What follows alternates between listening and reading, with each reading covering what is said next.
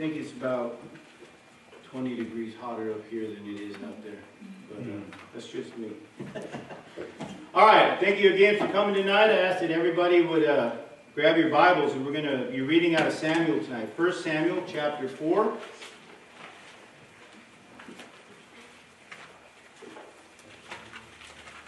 And I ask that we all stand as we read the Word of our Heavenly Father.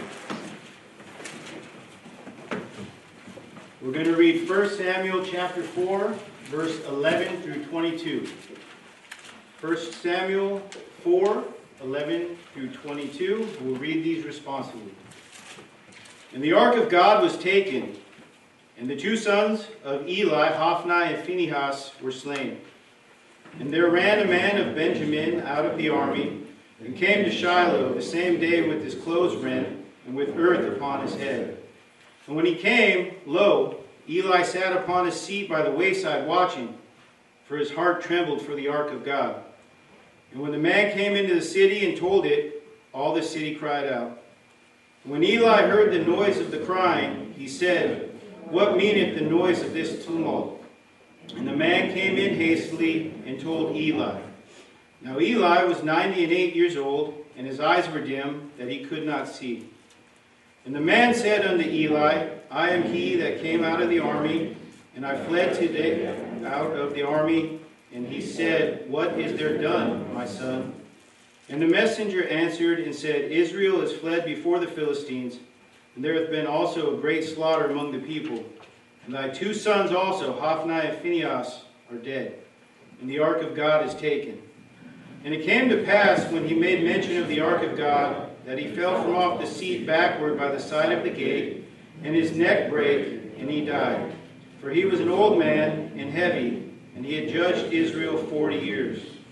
And his daughter-in-law, Phinehas' wife, was with child, near to be delivered.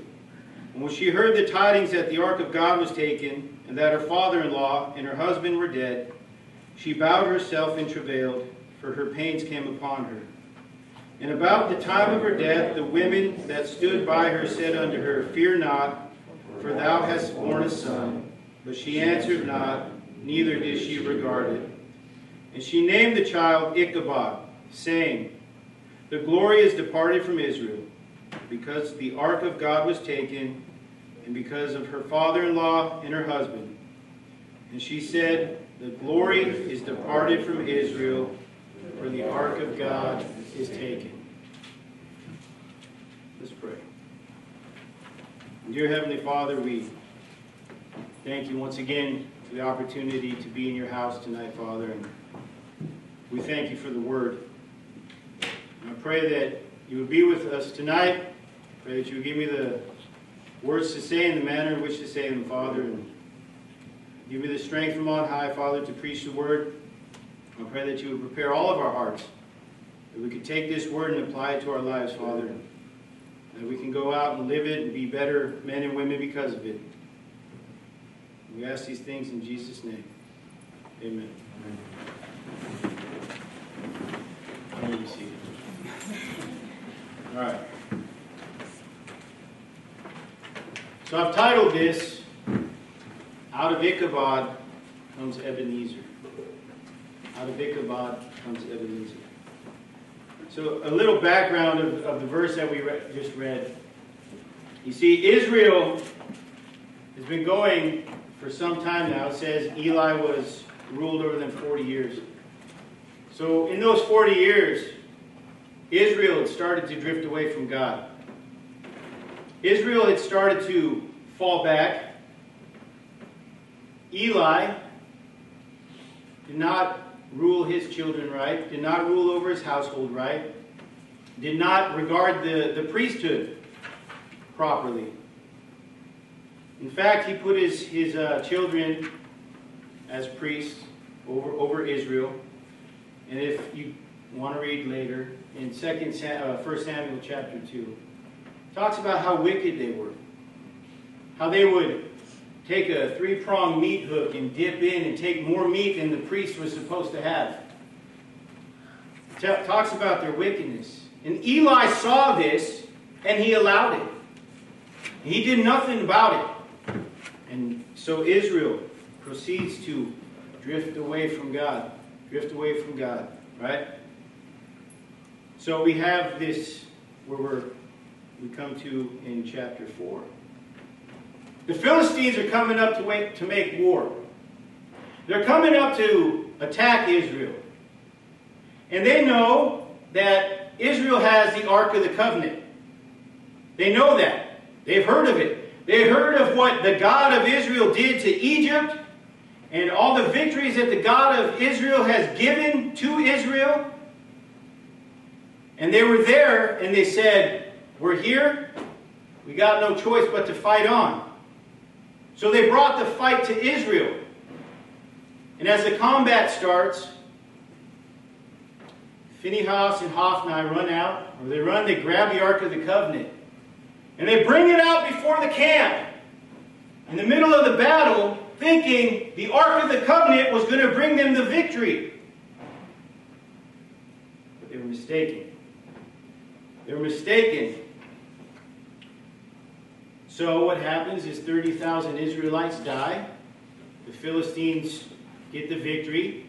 And even more so, the Philistines take the Ark of the Covenant. Now, they pay dearly for taking it. They get struck with emerods, but you can determine what that means on your own time. But they did have to pay a price for taking the Ark of the Covenant. But Eli's sons, both of them, die. The Ark of the Covenant is stolen. And when Eli hears the news, he's been abusing his office as the priest. Says he was 98 years old. He was a heavy-set fella. And what happened? He hears the news that the ark's been taken. And he falls back in his chair, and he breaks his neck, and he dies. And during this whole time, Phinehas' wife is with child, about to be delivered. And as this child's delivered, she gives him such a horrible name. Ichabod. Ichabod.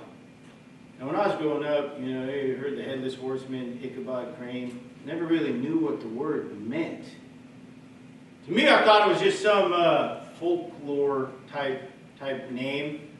But Ichabod has a very sad meaning. It means, it tells us right there, the glory is departed. The glory is departed. When you hear the word Ichabod, that's someone saying, hey, the glory of God has departed from my life. The glory of God has departed from my church. The glory of God has departed from my nation. And they cry Ichabod. They cry Ichabod. You see the issue with Ichabod that leads to Ichabod. As we kind of go through this, we'll see. It starts with drifting. A falling away, a drifting back from our Heavenly Father, from God. Israel did it. Every Christian tends to do it. We all we call it backsliding a little bit. Some people take it to the extreme. But they drift away. The issue is falling away. Now that's straying. That falling away begins with desire. So what? Desire? Desire to fall away? No. It is the desire for your relationship with God has been lost. Anybody who's going through a period of Ichabod in their time, whether it's church, whether it's a nation, whether it's an individual, what has happened is they have lost that desire to have that deep, meaningful relationship with God. That's Ichabod.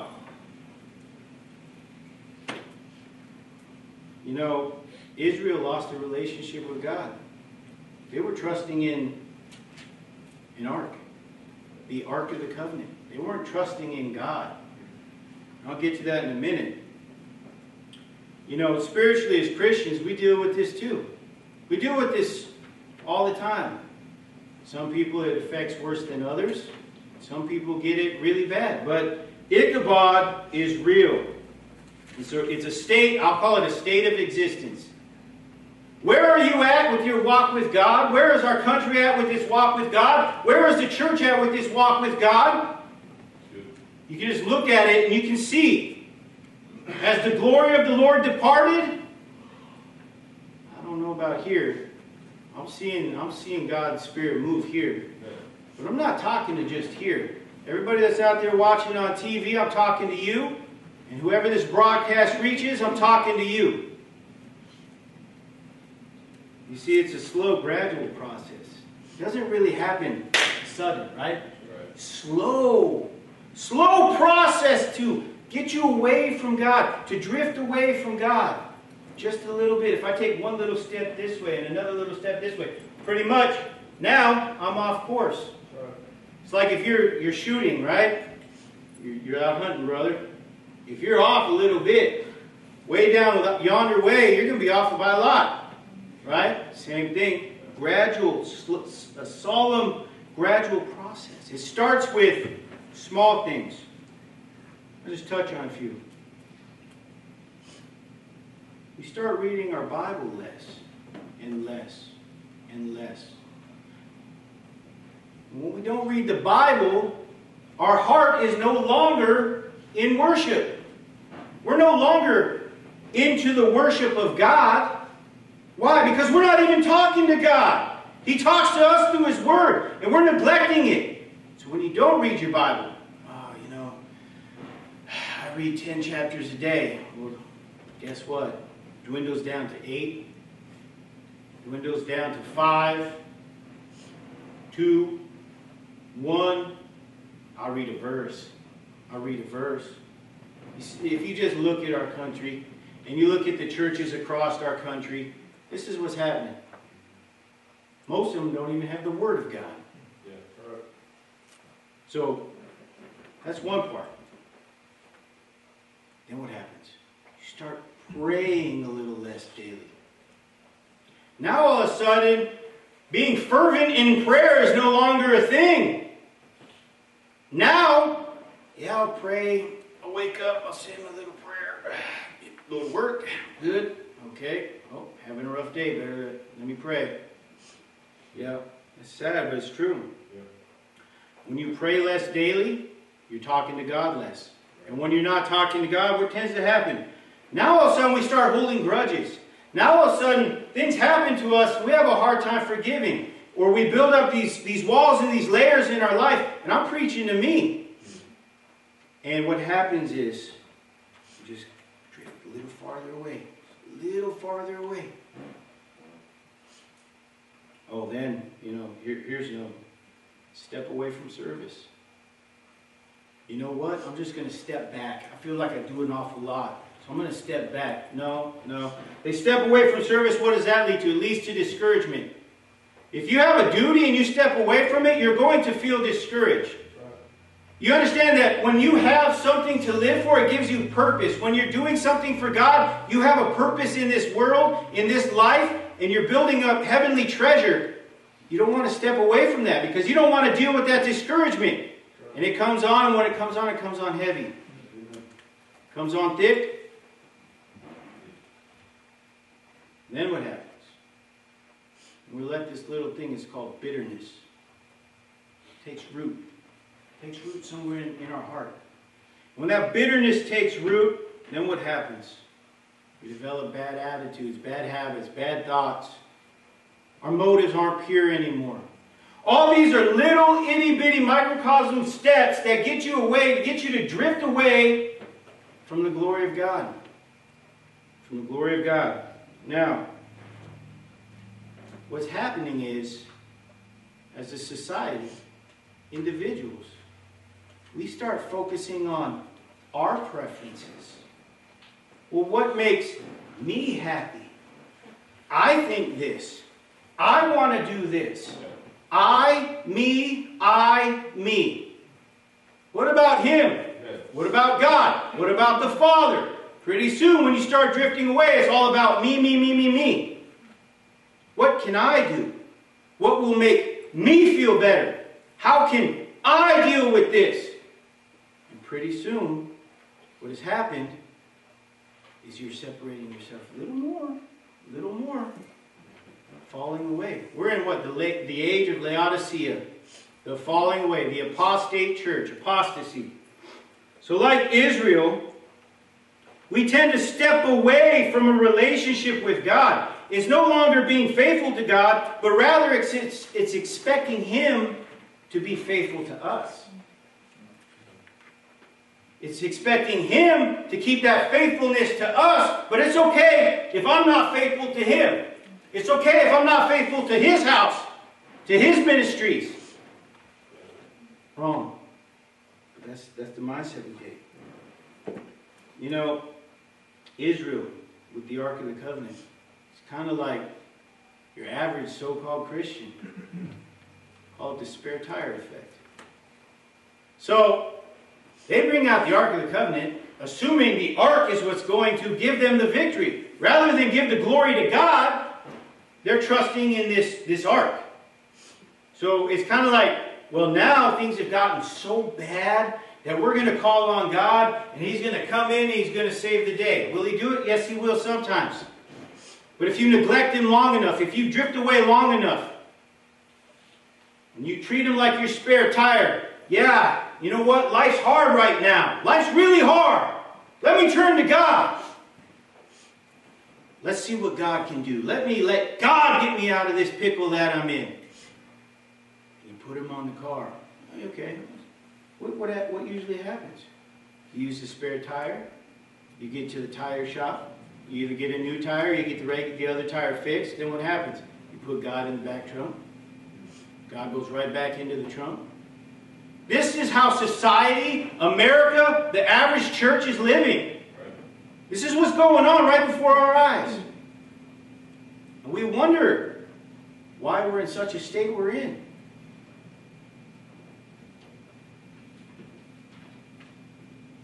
We quit behaving like true children of God, but yet we still want all the benefits.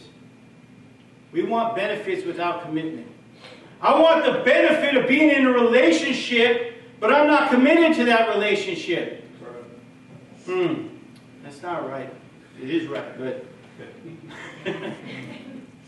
that's what happens. Is people, they want all the benefits of having this name across their back, like a jersey that says Christian. Alright, my name's Christian. And they have all these things, but they just want the benefits, but they're not committed to God. They're not committed to the things of God, to His house, to His ways, to His word, to what He wants from your life. No, it goes back to what? I, me. So all of us, just like Israel, they had the right idea, but they had the wrong motive. They bring the ark out. It's a great idea, you know. It's God's ark. Let's bring it out. Yeah, we'll whoop the Philistines. Done it before. No big deal. Right? So they bring the ark out. Wrong motive. You're trusting in it and not Him. Good. Now I've never done an exorcist or whatever, exorcism, whatever you want to call it. But it's no different than me walking up to someone possessed with the devil and holding up the cross at them. But I have no faith. I have no commitment to God. It ain't going to work. It ain't going to work. It's going to make me worse off for trying it. People will die just like Israel. So, the way this goes, people come to church. Why? They come with the wrong motives. They think the church will do something for them. They think having a Bible will do something for them. No, having Him will do something for them. Having Him. Letting Him live and live through you. You know, we're supposed to go out before the world and let them see Christ in us, right? That's the goal. That's what we're supposed to do. A lot of people, what are they doing? They're hiding that light under the bushel. They're hiding it instead of letting it shine. This leads to this idea that we can invoke the power of God anytime we want, right? Whenever we want. But the sad tragedy is, sometime you're going to get that flat tire. You're going to take the spare out. You're going to realize your engine don't work. You're going to realize the transmission don't work. The car don't work. Why? Because the spare tire got tired of being a spare tire. You see, when we turn back, we get the, when we go through this in life, we get this false sense of confidence. It's false confidence. We think we're something when we're not. And if we don't have Him, we're nothing. We're nothing. So, as I said, individually, church-wide, nationwide, my question is this. How can we expect the power of God to move when we refuse to follow Him? How can we expect America to be great when we kick Him out, when we refuse to follow Him? How can we expect the body of Christ to grow when we refuse to follow Him? Sad question. You know, why should we expect the blessings of God if we're not faithful to Him? What have we done to earn it? Nothing. I haven't done anything to earn it. In fact, I know where I belonged. I should have been the one hanging on the cross. Right. Should have been me. So nothing. It's all Him. It's all Him. So as we go through life, in these instances of life, when everything comes crashing down, what do? We cry Ichabod. We say, the glory of the Lord hath departed from me. The glory of God's not here. And then what happens? You do the blame game. You say, why, God? Why? Why did you let this happen to me? Why did we let it happen to us? Why did we stop following Him? Why did we expect something when we weren't given anything? Any relationship is a two-way street. It takes two. It takes two. Same thing. I do want to say this. If you're down and out, if anybody out there is watching, if you're down and out in life, if you are struggling in life, if you're battling sin that you just can't seem to get the victory over, if you're facing issues out there, there's hope. There's hope. I did a whole other sermon on that one time. Hope when there's no hope. I'm not going to give that one today. But there is hope. So my question is, what happens to a church or a nation when the glory of God is departed? What does it look like? Well, I'm glad you asked, because I'm going to share. First off, people no longer turn to Christ. People no longer turn to Jesus and no longer turn to God to solve their problems. They don't come to Him. They won't come to Him. Why? Well, because Google says this can solve my problem. And technology says this can solve my problem. And the doctor said that this can solve my problem. So, when Ichabod comes, right? People no longer turn to Christ. Look at our nation. Look at our country. Look at what people are fighting over. I see a lot of hope here, though. I see a lot more people here coming to Christ than I have in years past. Amen. In this little community, in this great nation, God's still moving here. Amen. I see it. I see people getting saved almost every week. We've had more baptisms in the last 2 months than we've had in, what, 4 years maybe? I could be exaggerating a little bit on that. But you get the point. Second thing is, society as a whole, Christians too, they grow selfish. You can start seeing it. Now you have this group here, that group there. It's about us and them, divide, conquer, selfishness. Well, how does this benefit me? What can I get out of this? What's the return on my investment? That's where our country's at. That's where our country's at. And then what happens? People refuse to change. How many times have you gone, offered the gospel? Hey, sir, how you doing? My name is Dallas and I go to the Garnerfield Road Baptist Church. If I were to tell you you could go to heaven today and it's free, would you want it? No. I'm good. What? I'm good. Really? You're good? You could show them the blatant truth, the easy way in life, that it says his burden is light and his yoke is easy. Right? But people don't want that. They don't want to change. They don't want to give up the NFL on Sunday. Woo. They don't want to give up Facebook or anything else. They don't want to give up technology. They don't want to change from their wicked ways. They don't want to give up the music. They don't want to give up the TV shows. They don't want to give up anything. So they refuse to change. They refuse to change. This is all signs of a society, a church, person. For the glory of the Lord is departed. Oh, here's a good one. Preachers stop preaching. Preachers stop preaching. I can't tell you how many churches I've been to, but I'm not going to give you my testimony. Bottom line is this. I was in a bad way. I was a bad person. Did a lot of bad things. Went to several different churches. Tried Buddhism. Tried everything. When they accept you in and say, it's okay to come as you are, you don't need to change. Wrong. That's wrong. No conviction, no conversion. Nobody wants to stand up and preach and hold to the truth anymore. The preacher stopped preaching. Look what happened with Eli. He stopped being the priest he was supposed to be, and his family paid for it. Israel paid for it. 30,000 lives were lost. But in society, in today's time,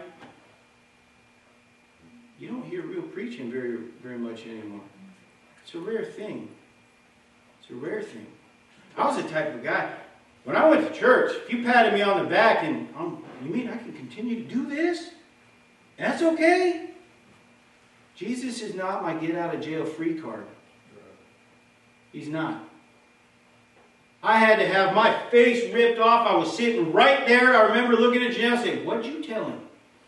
It's like that sermon was tailor fit for me. But I needed to get my face ripped off, slapped around a bit, put in my place, get under conviction, and I converted. My life changed forever. And any one of you that has had your life change, you can come up here and you can testify to the same thing. Real preaching changes lives. Here's another one. It's society. They neglect. They turn on God. They turn on God. What's happening in our school systems? Oh, we don't want that. My daughter was threatened by, when she was younger, someone was going to tell on her for praying over her food.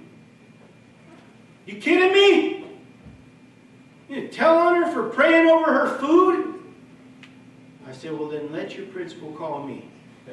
I'll be more than happy to go talk to him. Society is trying to systematically cut God out of the picture, and you wonder why we're in this calamity that we are. You wonder why it's in the state that it is. The more we get away from God, the more we remove from God, the more He's going to take and remove His glory from us.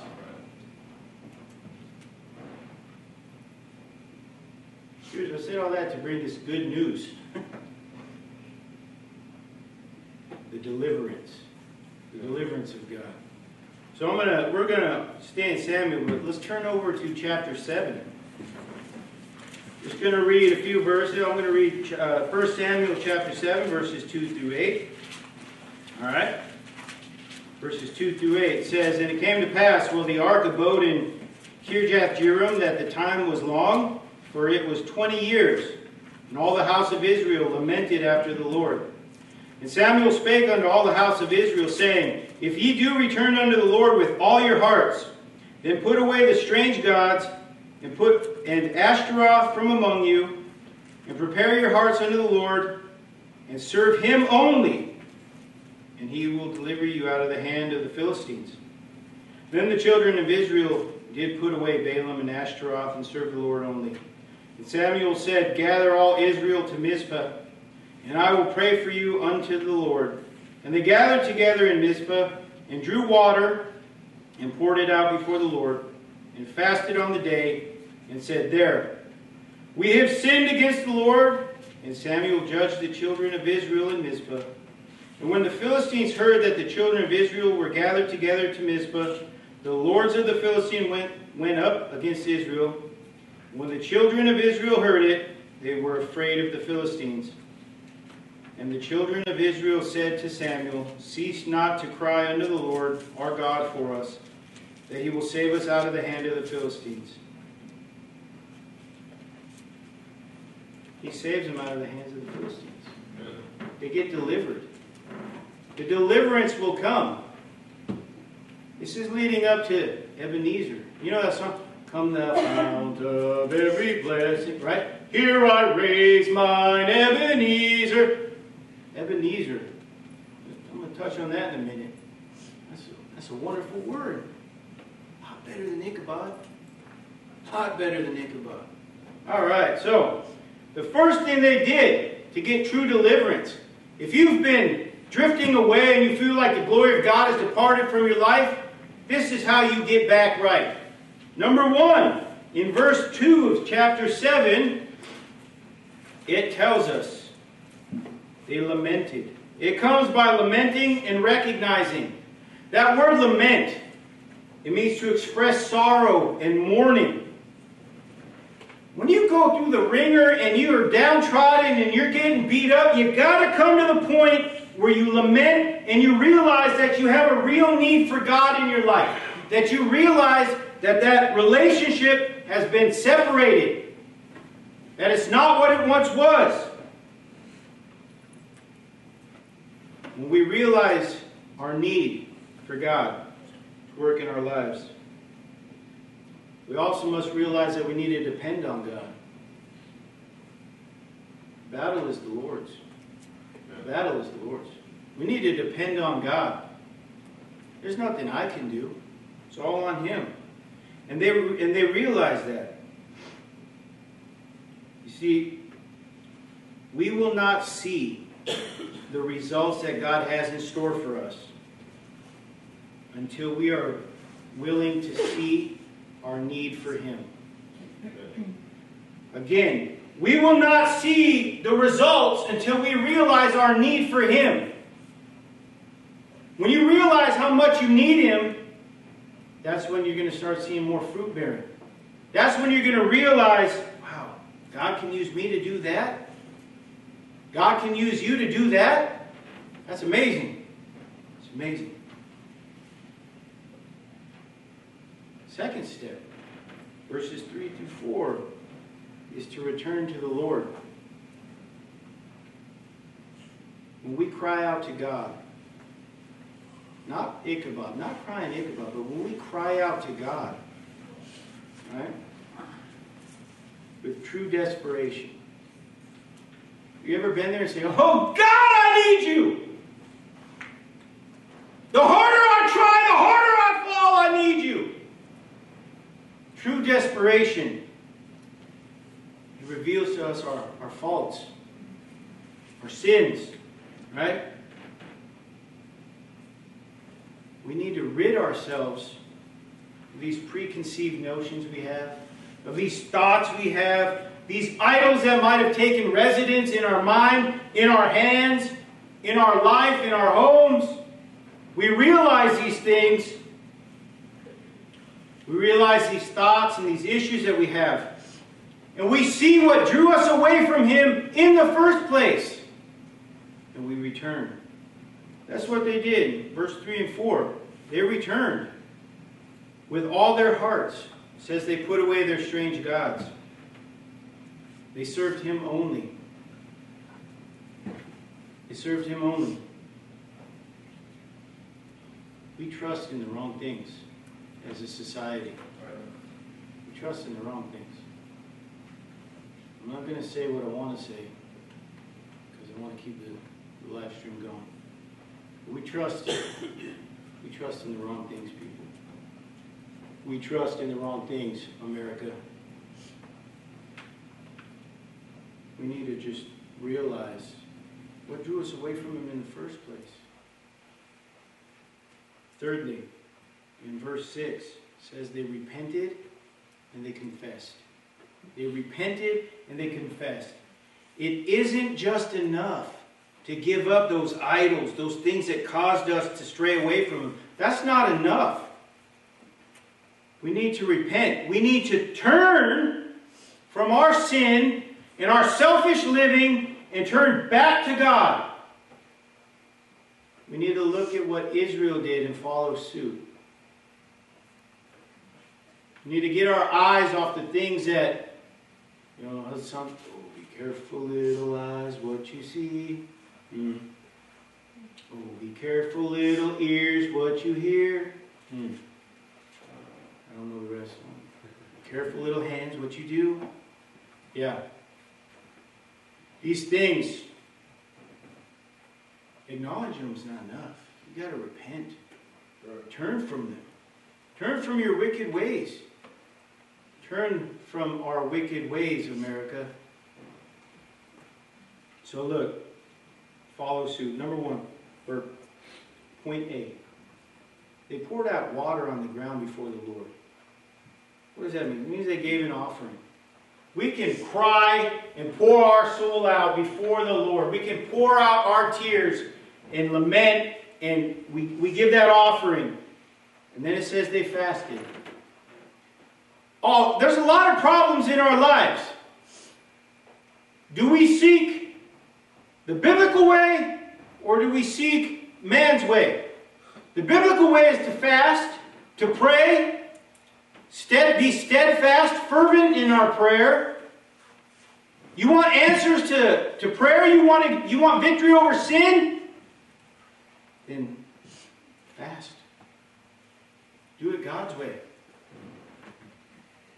And then it says they confessed and acknowledged their sin. They confessed. Not to a man. I ain't confessing to no man. I confess my sins to the Father. Amen. They gave the blueprint. So notice, as soon as this was done, in Israel's case, right, God begins to move. Same with us. If you're willing to do this, if you're willing to really separate from this wickedness to God, He'll move. He'll move. He'll do mighty things in your life. I've seen it happen. It's happened to me. It's happened to numerous people in this church. He will move. Will you? So, God moves. He returns. And what? We begin to rely on Him again. Less of me, more of Him. Right? When we start relying on Him again and trusting in Him, He moves.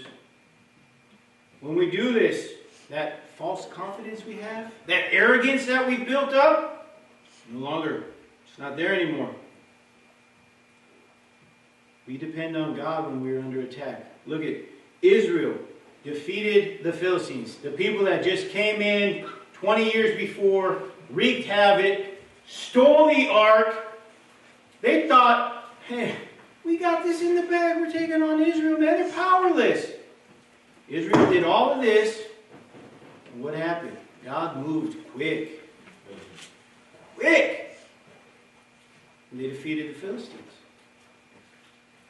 They defeated the Philistines. We can do the same in our life. If you're struggling with something, you can do the same thing.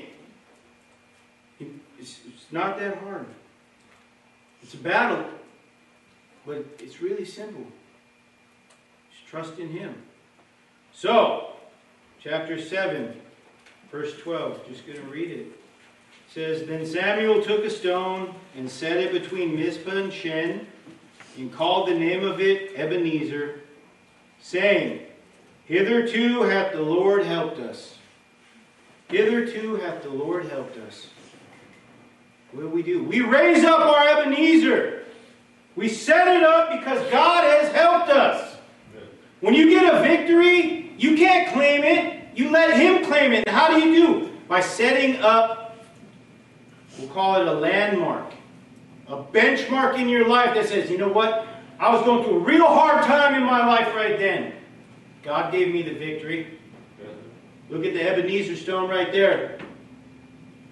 I'm raising this Ebenezer up. I'm setting up this stone that declares victory. Through Him. Not me. Through Him. He gave me the victory. We set it up. It shows God has helped.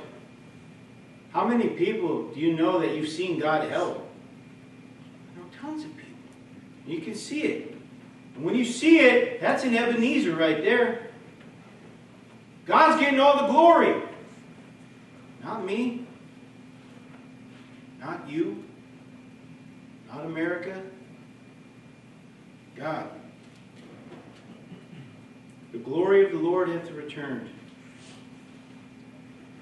It just reminds us that we needed assistance from Him from the beginning. But these subtle things that try to get us away. So I just got a few final thoughts. Number one, we need Ichabod to appreciate Ebenezer. We need to have that moment in our life where we said, the glory of the Lord hath departed from me.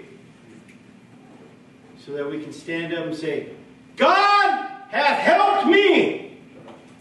You need Ichabod so you can raise up Ebenezer. Second, it's necessary to move from Ichabod to Ebenezer. Kind of saying the same thing, but you have to move from that if you want to get victory.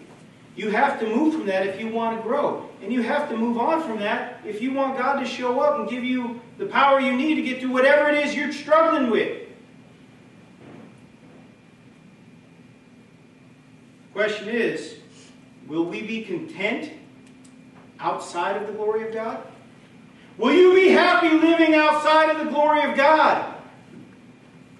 Or are you willing to do whatever it takes to live in the spirit of God's help?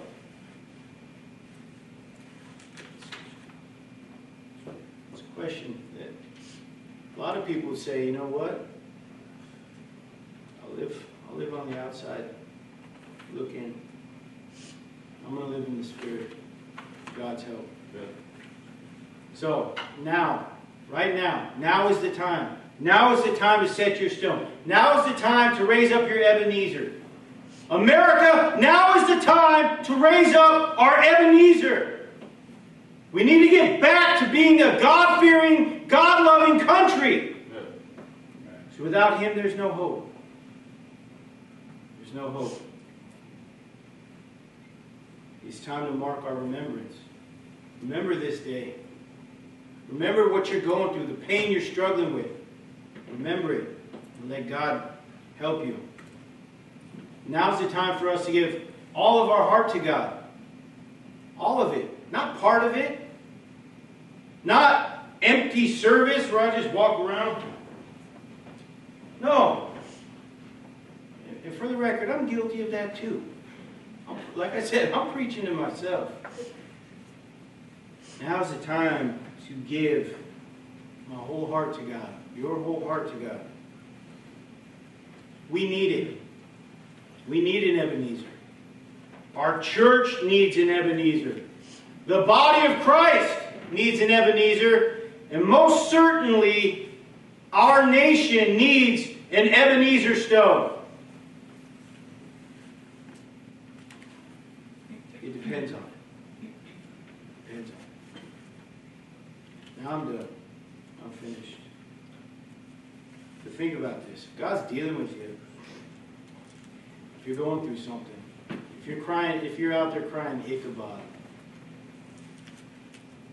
you can have Ebenezer. You can have Ebenezer. I said we'll bow our heads.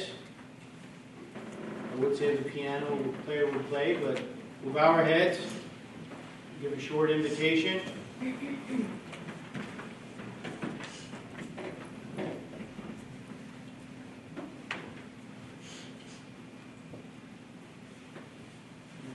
guess my first question would be, is there anybody out there? No one's looking but me. Is there anybody out there that you might feel like you're in a place of Ichabod? You feel like the glory of the Lord has departed from you? You feel like maybe you're like you want to give up hope? If you're in that state, why don't you come to the altar? God wants you to make an altar call. God wants you to get right. God wants you to set up your own Ebenezer stone. Let's pray. Dear Heavenly Father, we thank you for your word. We pray for all of us here that may be going through the struggles. Maybe some of us have cried out Ichabod. Pray that you would help us to raise up an Ebenezer. Help us to live with you. To say, God hath helped me, Father. God hath helped me. In Jesus' name we pray. Amen. We'll all stand. If you want to come have an altar call, if you want to come pray at the altar, do business with God. If He's working on you, come to the altar, lay it at the altar.